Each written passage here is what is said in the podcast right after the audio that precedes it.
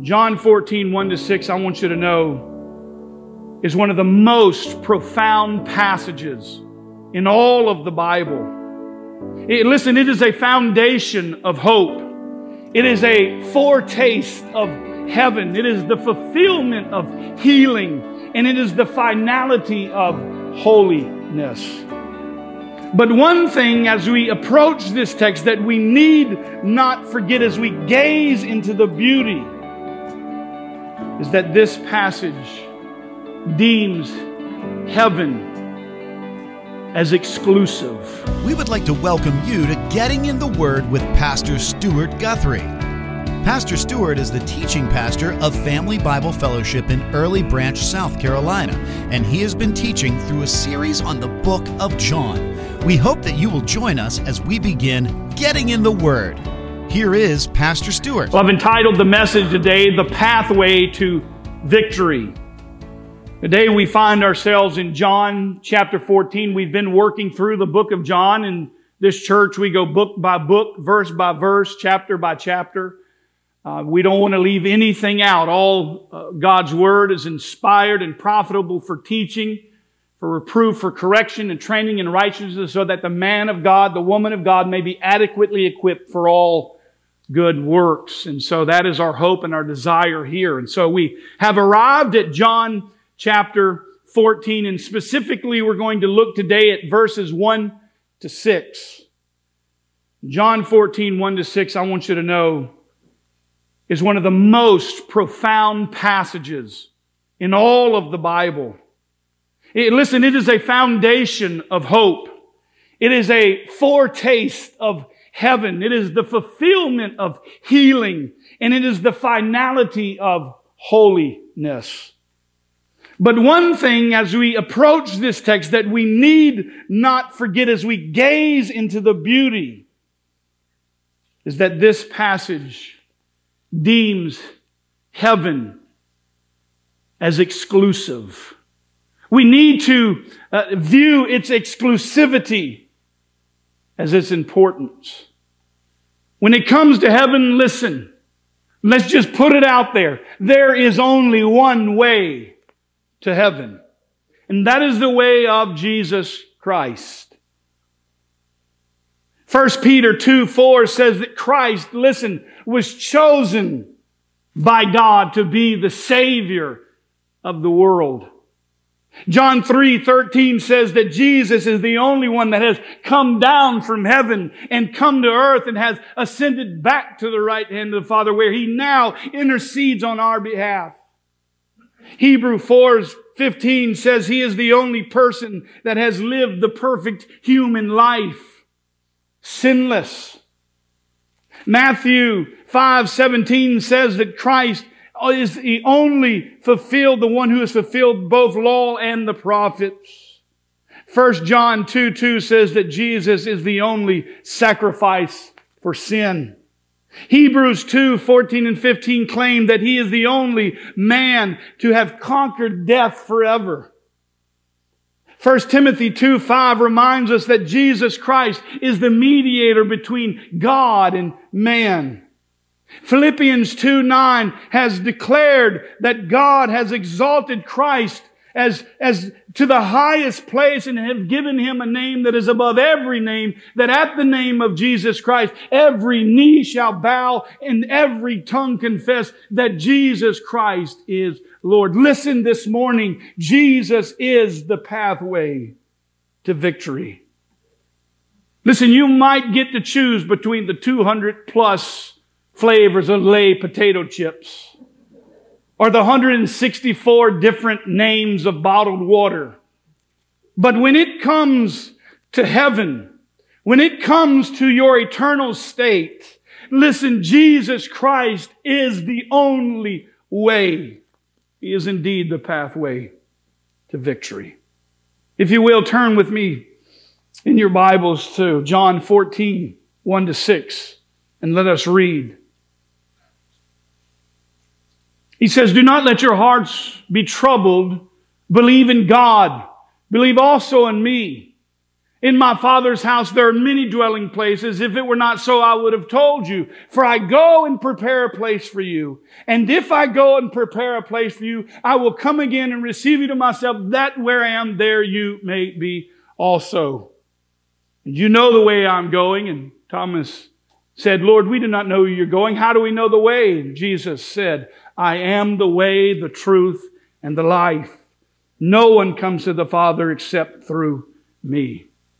Today, as we enter John chapter 14, we're still in the upper room. Christ has begun to approach Calvary. The devil has done his deed and entered into the heart of Judas, and he is well on his way to the cross. Jesus is with his remaining faithful disciples.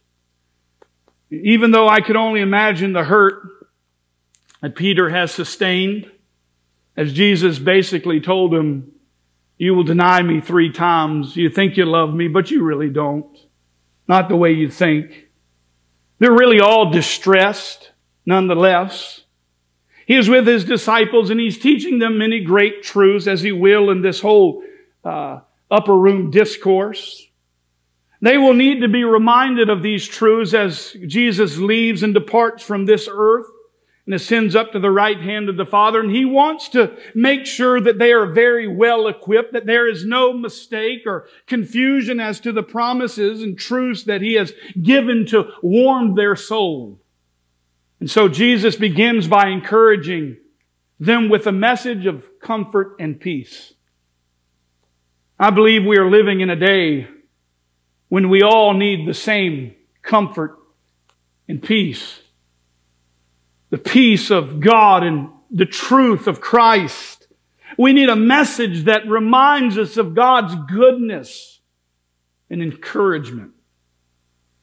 Now, disciples are not totally sure what he's talking about in this passage.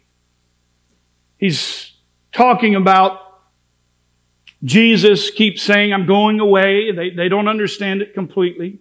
He's already predicted his death. He has completely made them uncomfortable by getting down and serving them as a humble servant. Imagine that, the creator of the world in flesh washing the feet of his disciples. And not only that, the very foot of Judas who is going to betray him. is announced to them that one of them is the devil, that he will betray him.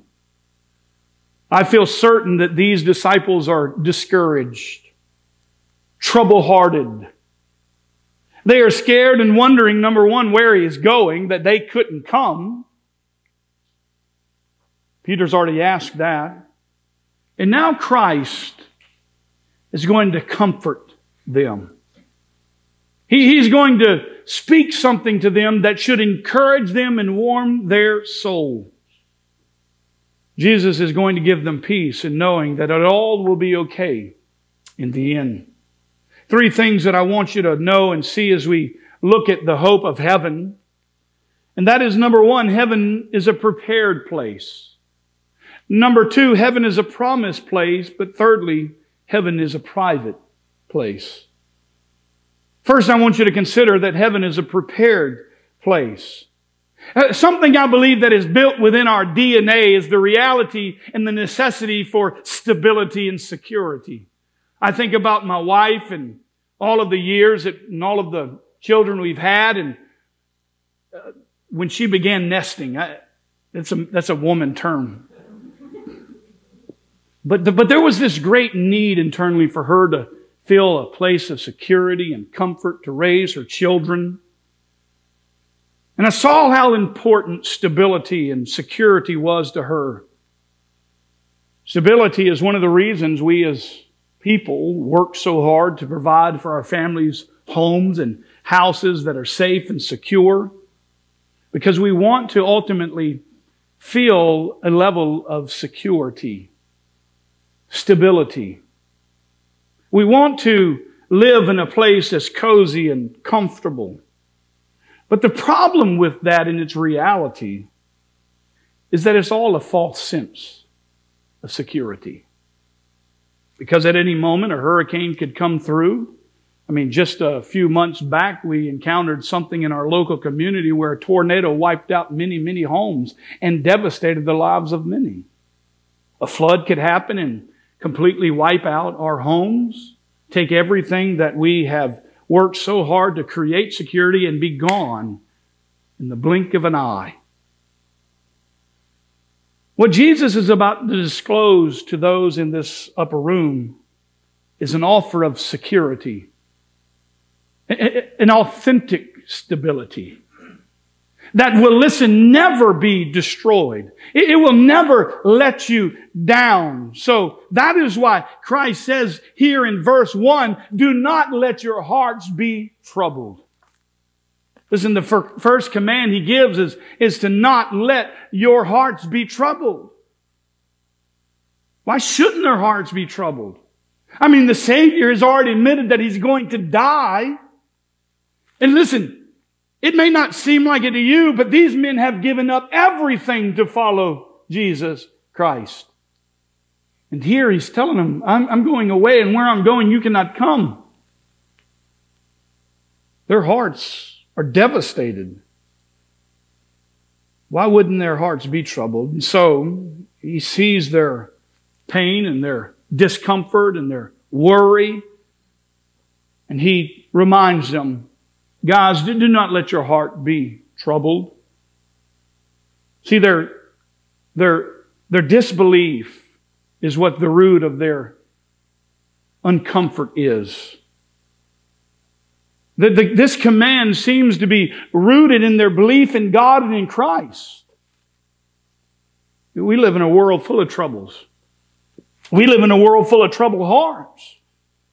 I mean, it's said that the depressive episodes hit the highest among ages 18 to 25. That's supposed to be like the pinnacle age of life, isn't it? 8.7% of women are said to have depression. 5.3% of men are said to have depression. And that was in 2014. Could you imagine what it is now? Listen, troubled hearts are steady on the rise. And maybe you come today and that's a genuine reality for which you face. You're struggling today with a troubled heart. But the truth is we are commanded to not let our hearts be troubled. Many do come, though, discouraged, walking in fear, walking in worry. And the Lord says, guys, no. Why? Because Christ is going to give them a twofold reason. The first was that He wanted them to put their trust in Christ. What was it that David said when he was troubled in his heart? He says in Psalm 56, 3, when I am afraid, I will put my trust in you. I always say when faith is destroyed, fear moves in, or when fear moves in, faith moves out. Because faith and fear, listen, they can't cohabitate. I think we can all agree in life that we can experience troubles. We're human. Jesus says in this life you will have trouble. So it, they're coming. Either you're there now or they're coming or you're just about to get out of one. The reality is, it's not a matter of if, but a matter of when. But here the Lord is commanding them, do not let your heart be troubled. But because many do walk in troubled hearts with worry and fear and discouragement. Many are walking in defeat. And so we have to ask ourselves the question and ask it honestly do we walk normally in a life of defeat? I, I, can't answer that for you, and you can't answer that for me. We have to ask ourselves the question is my life consistently built in walking in defeat? Is your heart troubled? Christ says, don't let it be today. As children of God, He says, don't let your heart be troubled. Listen, you have life now. He who has the Son, what? Has the life in the present tense. You are living for eternity right now today if you are in Christ. What do we have to, to be troubled about? Some temporal issue in our life that discourages us? You see, when we take our eyes off of Christ, it sure does allow our circumstances to look terrible. But he says, no, don't let your hearts be troubled. We are living a life of eternity for those who are in Christ. And when you have the Holy Spirit living inside of you, listen, you are in union with Christ. It's no longer I who lives, but what? Christ who lives in me. Galatians 2.20. 2 Timothy 1 7 says, For God gave us a, not, a, us a spirit not of fear, but of power and of self control. Listen, Christ is speaking to his disciples. He's not speaking to unbelieving Jews. Therefore, not only is he speaking to the disciples, he is speaking to you and to me to give us hope, to give us assurance, commanding us this morning, guys, don't, women, don't let your hearts be troubled. So he says, don't let your hearts be troubled. Believe in God, believe also in me.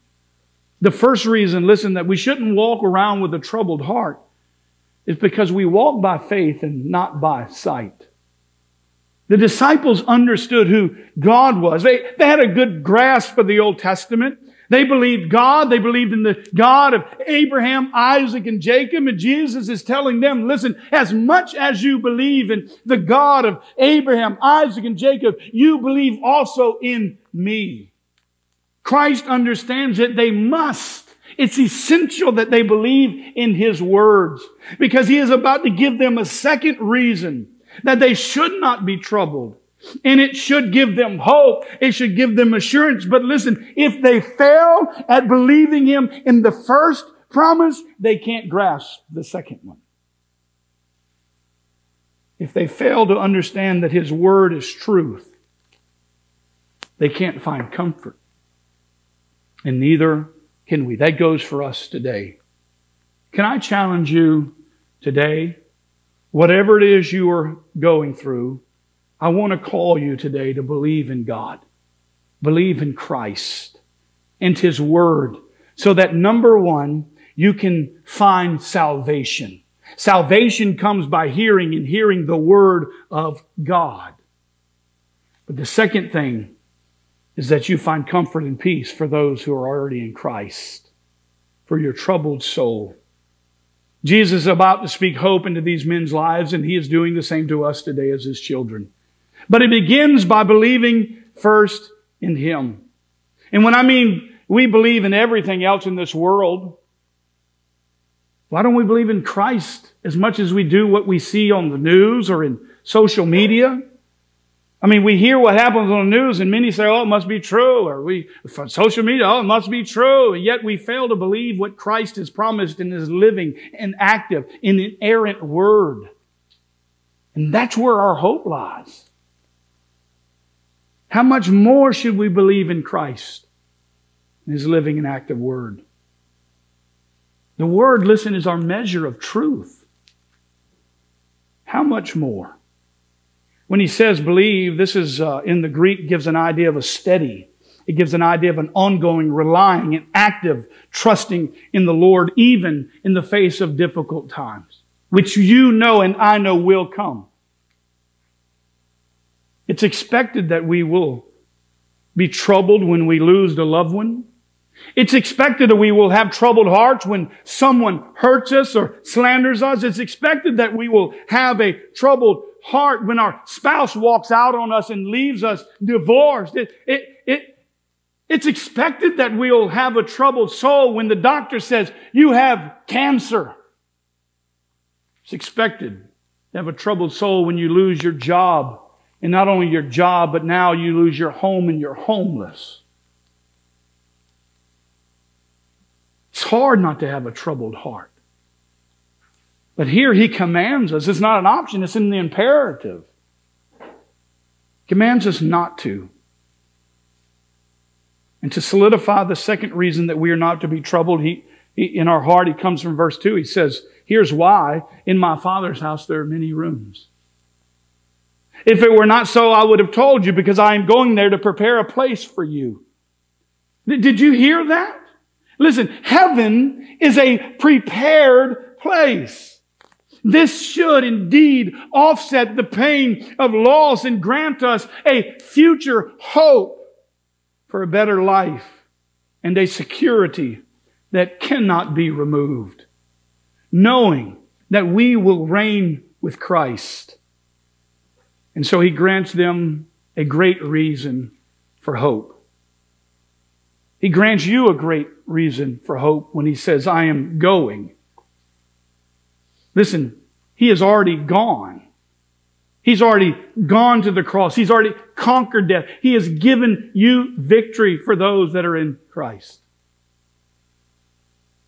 Now, they didn't get it till after he was dead and buried and rose again. But the reality is, Jesus has prepared a place for them and for us. He says, the, the Father's house has many rooms. This, this is heaven. It gives the idea of a, a, welcoming, cozy, dwelling place that awaits us at the end of this earthly life. Listen, this is not our home. Praise God, this is not our home.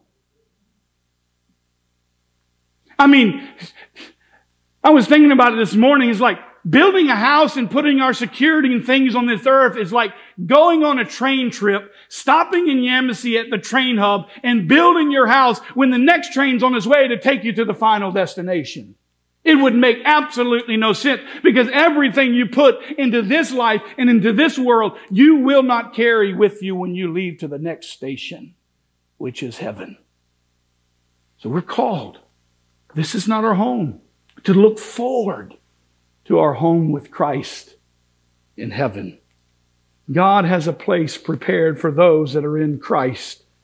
And when you depart from this life, listen, you will step into eternity with Christ. The reality is, Christ said, it's already prepared and it's waiting on your arrival.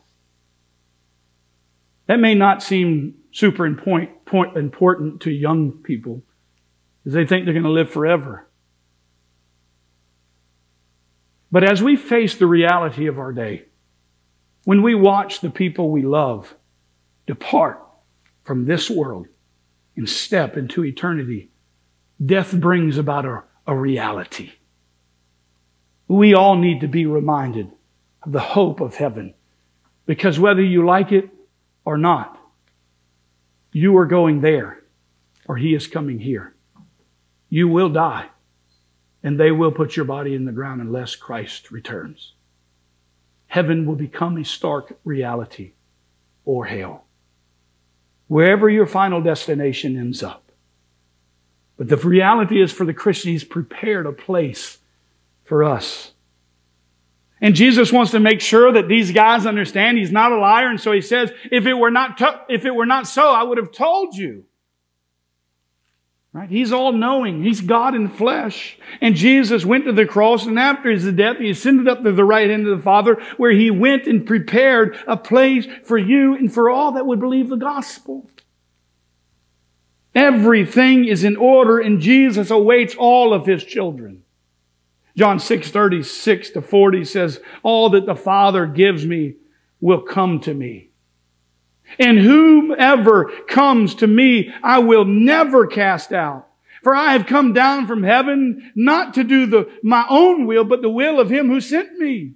And this is the will of him who sent me, that I should lose nothing of all that he has given me, but raise it up on the last day. For this is the will of my Father, that everyone who looks on the Son and believes in him should have eternal life, and I will raise him up on the last day. Oh man, the joy of that. If we contemplated on that throughout our day, every day we woke praising God for just another morning to praise Him and to give Him the glory. Because the reality is, is we might not finish this sermon. I might kill over right now. But it's okay. Because I'm crucified with Christ. And I have the hope of heaven. In Jesus, He is indeed the pathway to victory. He's coming, or we're going there. It just depends on which side of the line you are on. We will all step into eternity. The scripture says, listen, that you are either a child of the devil or you are a child of God. Period. Every person falls into one of those two categories. You are, you, you can't be a child of God and a child of Satan. You're either one or the other. You're either for him or you're against him. You're either a believer or an unbeliever. You've either rejected him or you have accepted him. The reality is, is one of those is us. We've been created by God, all of us in the very image of God. We are special. But something happened in the Garden of Eden when man sinned.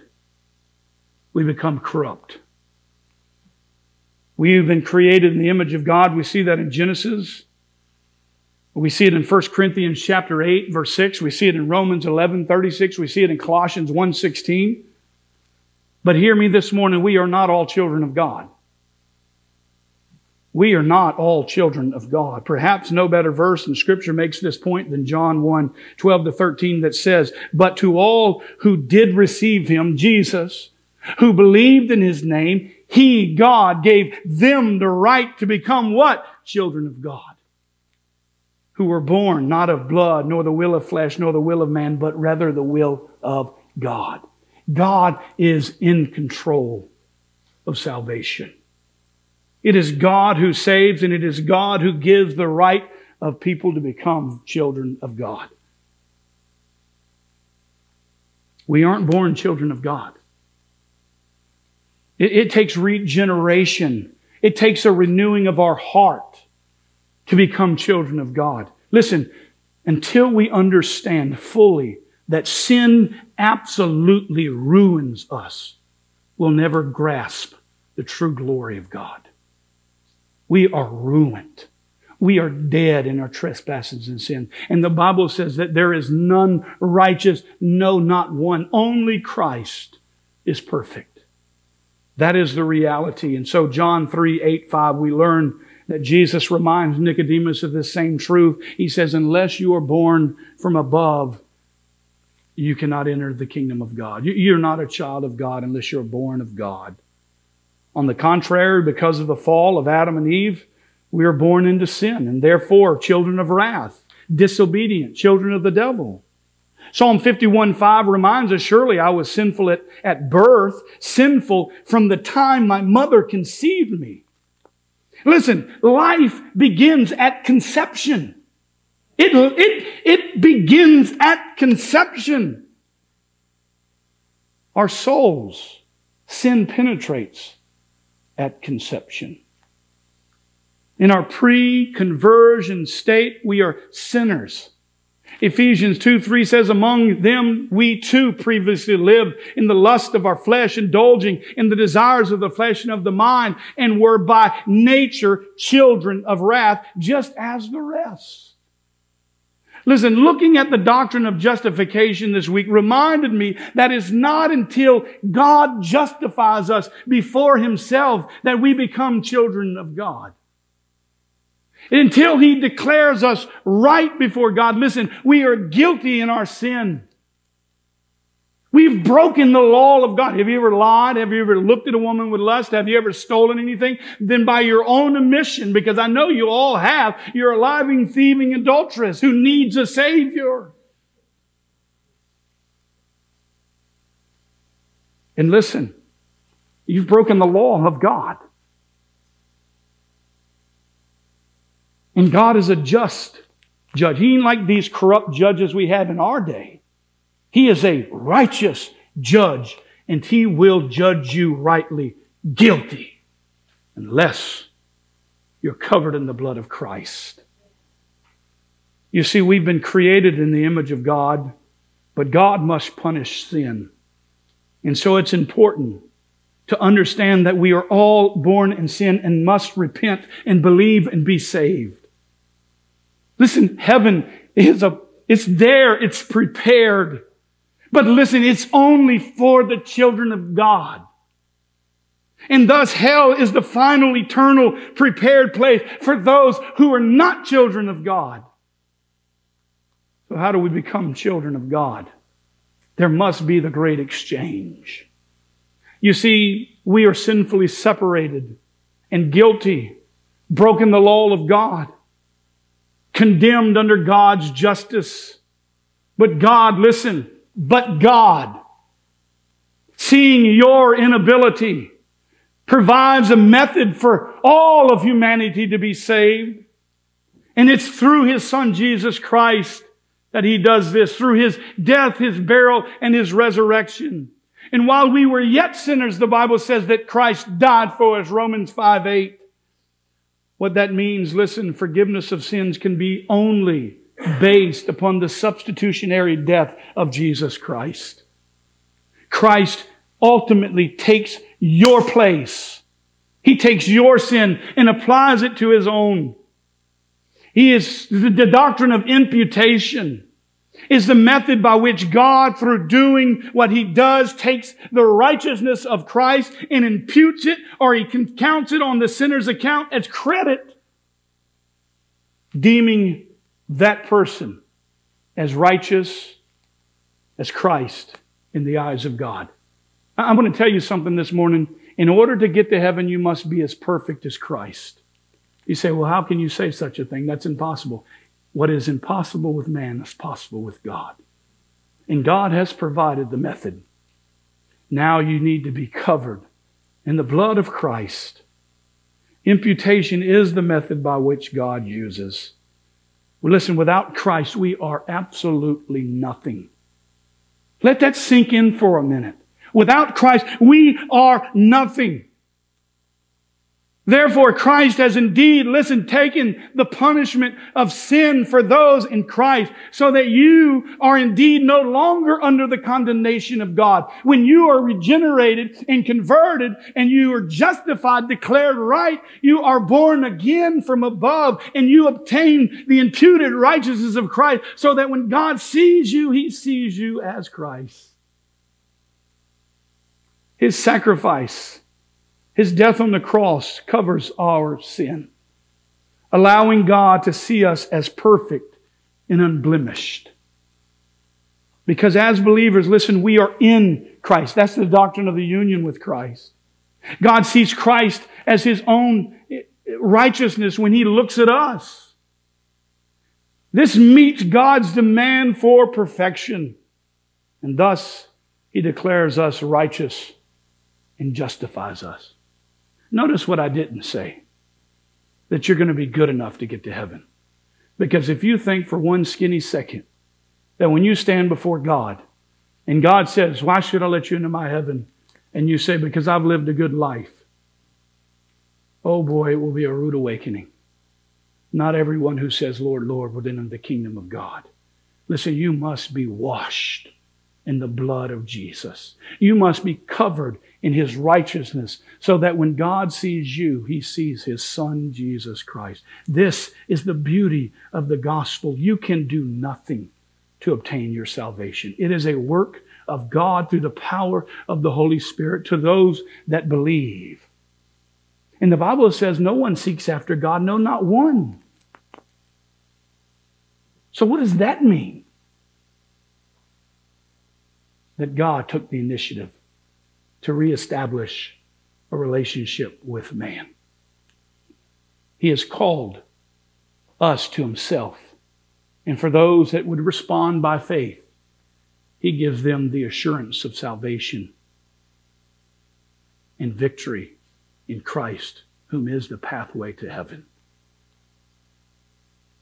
So when he justifies us and declares us right, listen, he adopts us as His children.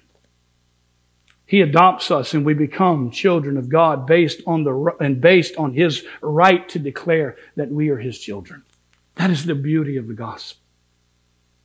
This should drive us, guys and gals and children. This should drive us with a, with a passion like never before to proclaim the gospel to a dying world who needs Jesus to go and preach Jesus Christ and Him crucified as the only way in salvation. Where will you go when you die? That is the question that comes to light now. Where will you go when you die?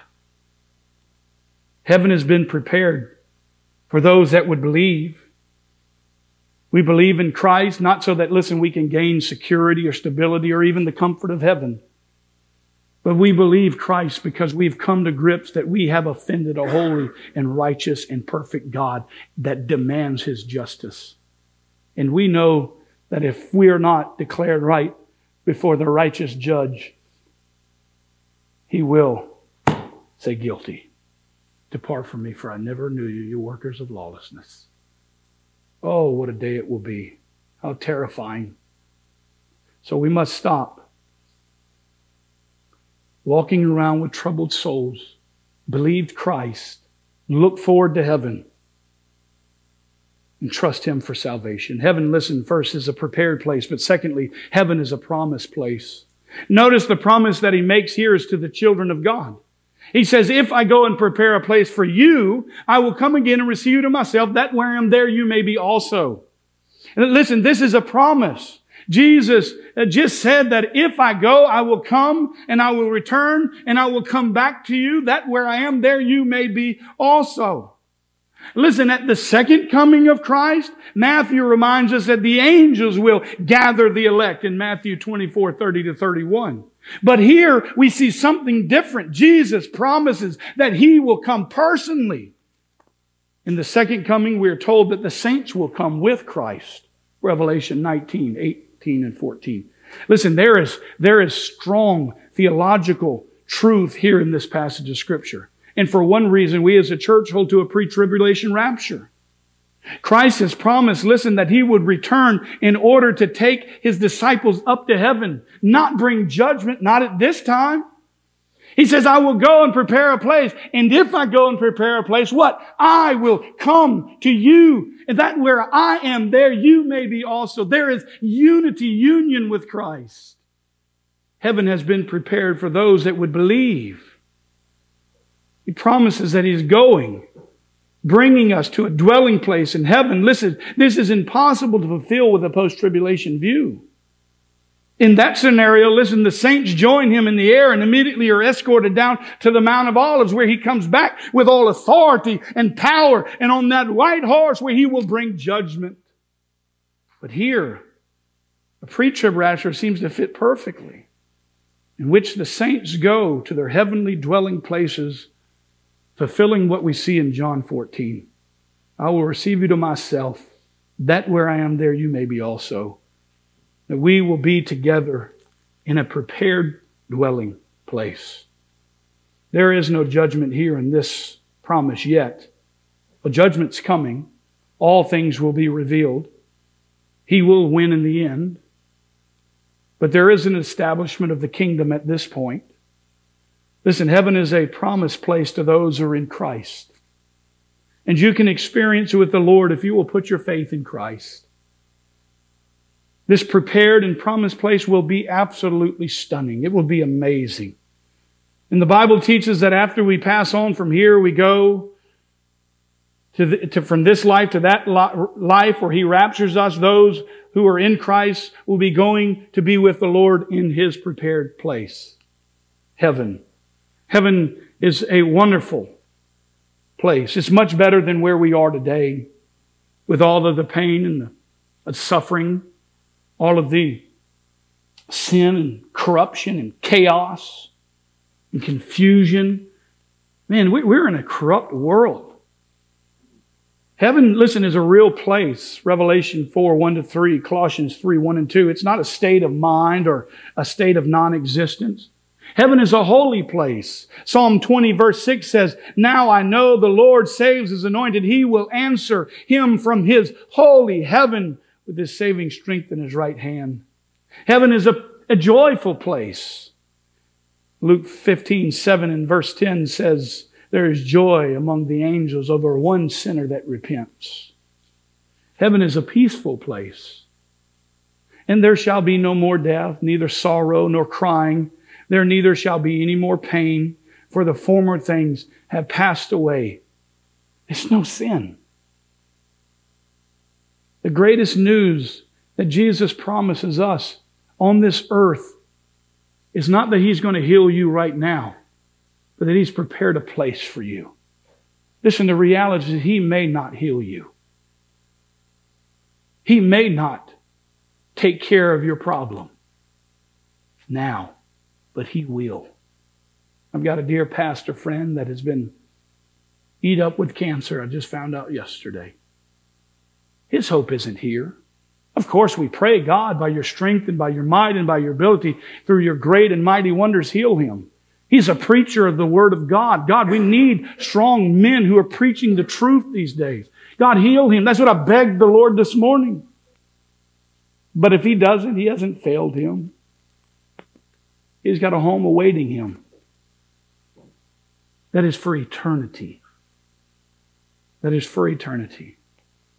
Listen, this, is, this news should cause us as Christians to rejoice. But for those that are not in Christ, listen, it should cause you a great struggle in your soul. He promises, and His promises will stand.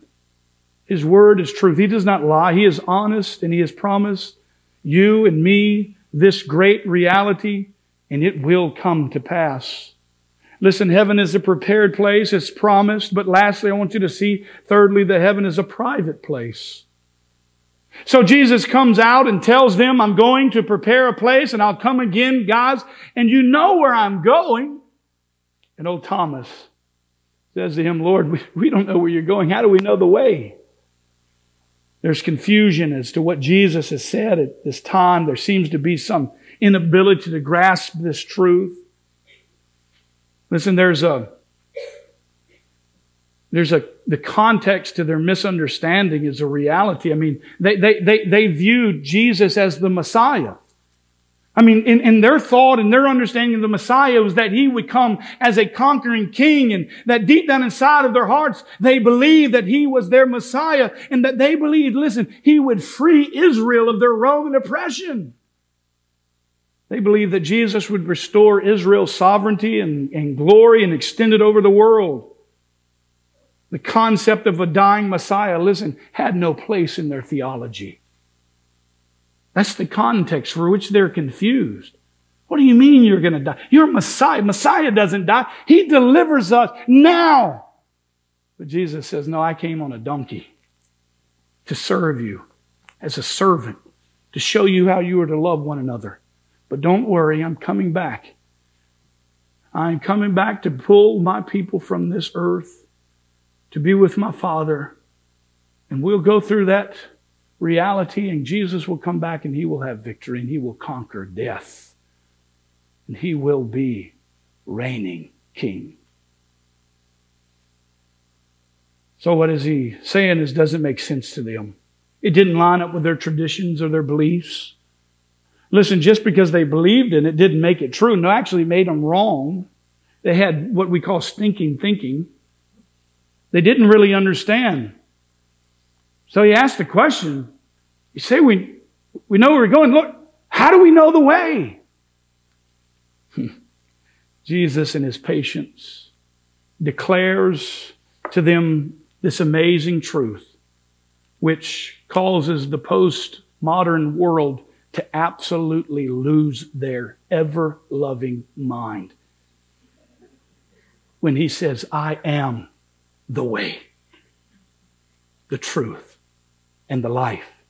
No one comes to the Father but through me. Jesus says that He is the road that leads to life. The Greek phrase, odos, listen, in the Greek is in the singular. It's not in the plural. He is not a way. He is not the best way. No, He is the only way to heaven. This is a reality. Listen, I can try to show up at some fancy place, plantation, enter through their private gates, but they won't let me in. I can go to Sea Pines right now and drive up there and pull up to the little gate and go, I'm trying to get to the back. And what are they going to ask me? Sir, where's your pass? You see, listen. Jesus says, I am your ticket. I am your gate pass. I am the shepherd. I am the good shepherd. I am the gate of the sheepfold. Listen, Christ is the only way. And unless you have Him as your Savior, redeemed and right standing before God, you will not even sniff heaven's gates. He is your ticket. 1 Timothy 2 3 or 4 says, This is good and acceptable in sight of God our Savior, who desires all men to be saved and come to a knowledge of the truth. Listen, He died for the sins of the world. He, that means He died for you. That means He died for everyone who is in touch of my voice today. He has died for you and you lack one thing. Believe on the Lord Jesus Christ and you will be saved.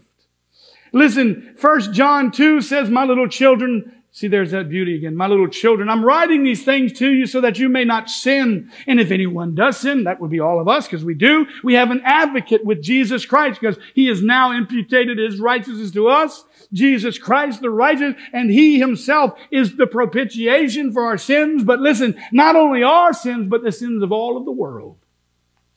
Listen, the cross, his death was sufficient for all but it is only efficient to those who believe.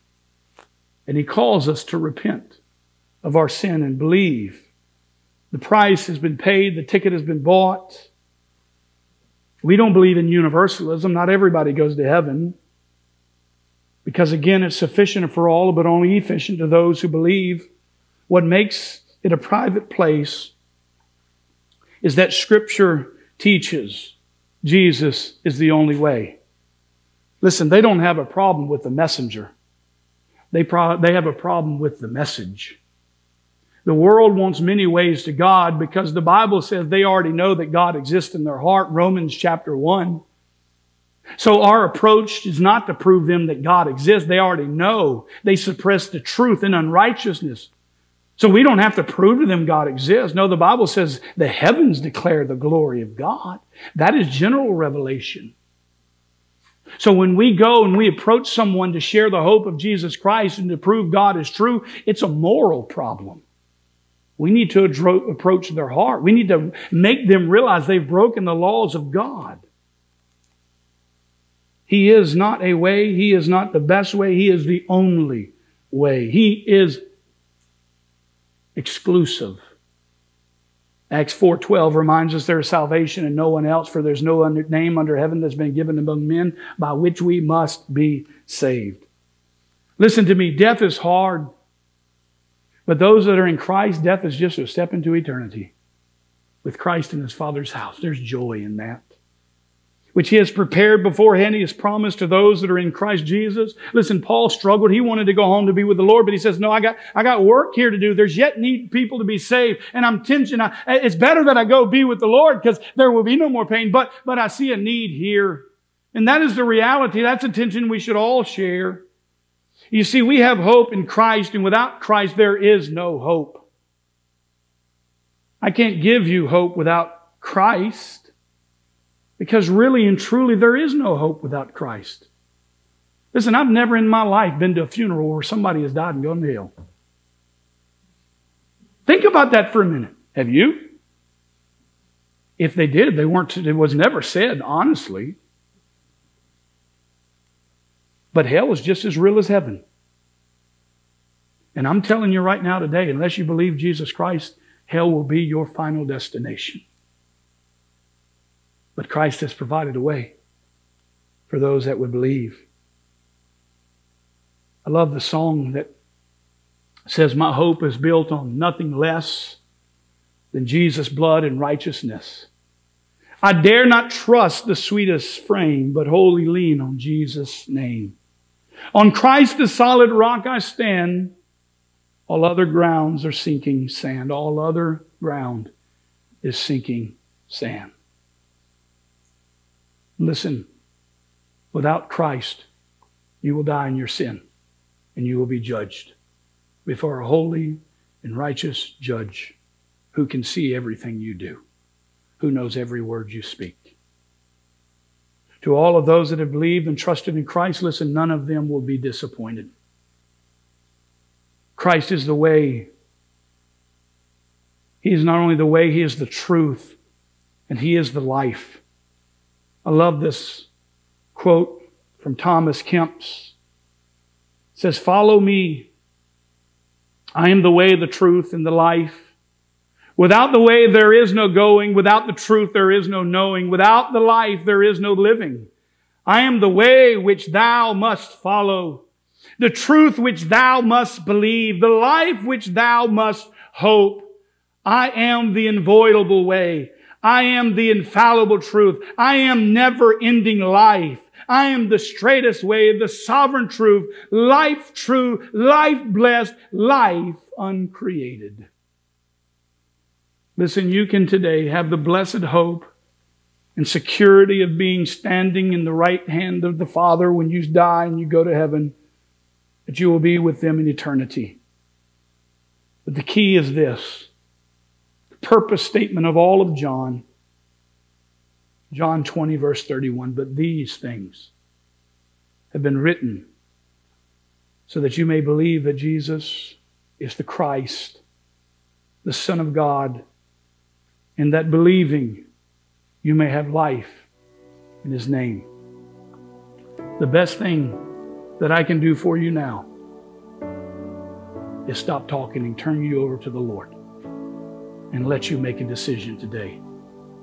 If the Lord is pricking you in your heart, that you know if you stand before God, you're, you're not forgiven. You, have never trusted in Christ. You've trusted in your works and your abilities. The Bible says today can be the day of salvation. You are not guaranteed one more breath after your next one. And it will be too late. And so I call on you to believe the Lord Jesus Christ. Heaven, listen, is a prepared place, it's a promised place, but it is private. And Jesus wants you to be with Him. Would you believe on Christ today? And would you be encouraged as believers to know that when we leave, we will be in the dwelling place with the Father and Christ and all of those that have gone on before. What better to rejoice? Let's pray. We want to thank you for joining us on our program today. We pray that you were challenged, encouraged, and hope that you will stay connected with us for the weeks to come as Pastor Stewart walks us through the book of John. If you don't have a church home, Pastor Stewart would like to personally invite you to join their worship service at Family Bible Fellowship in Early Branch, South Carolina. They meet each week at 11 a.m. For more information about the church, visit them at familybiblefellowship.org. Thanks again for being with us and have a great week.